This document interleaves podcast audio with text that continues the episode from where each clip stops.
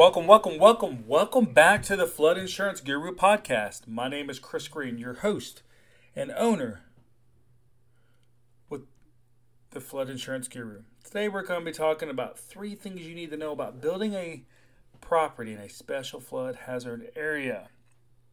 But before we get started today, remember if you've got questions about flood insurance, flood education, flood zone changes, make sure to visit our website, floodinsuranceguru.com.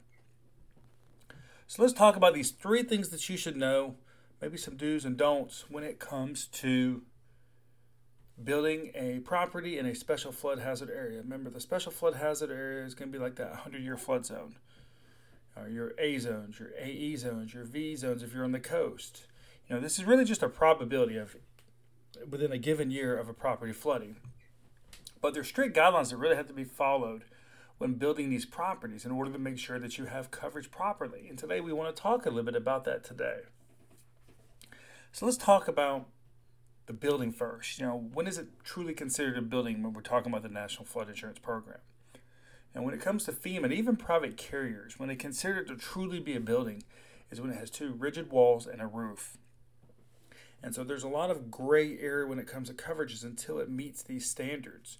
You know, when you start building it and you break ground on it, you know, how exactly is the building covered to that point when it comes to the building, it comes to contents, it comes to materials. You know, a lot of private companies and even the National Flood Insurance Program does not offer contents coverage on the building until it gets to the two walls and it gets to having a roof over it. And the building coverage is even limited. Even the deductible know, it's important to understand that until it gets to this point, the deductible is basically going to be doubled. That's one thing you need to know. If you have a $2,500 deductible, you're going to be looking at a $5,000 deductible if a loss occurs. Now, what about contents? You know, contents generally is not going to be available until you get the two rigid walls and a roof over it. So, what about building materials? Whoever's building the house, you want to make sure that their materials are covered, don't you? Now, generally, they're not going to be covered except in this particular situation, generally.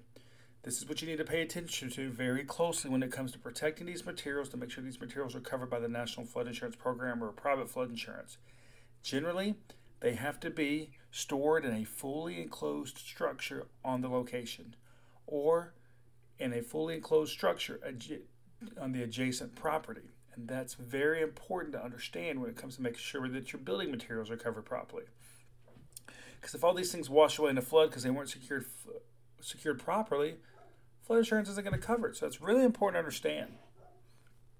So that's what we wanted to talk a little bit about today was the contents coverage, the building coverage, the materials coverage, you know, the do's and the don'ts. You know, don't store building materials outside that enclosed property, enclosed structure to make sure they're covered properly.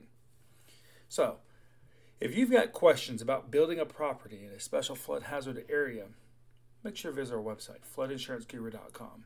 Remember, you can check out our daily flood education videos on our YouTube channel or Facebook page, Flood Insurance Guru. You can also give us a call, 205 451 4294.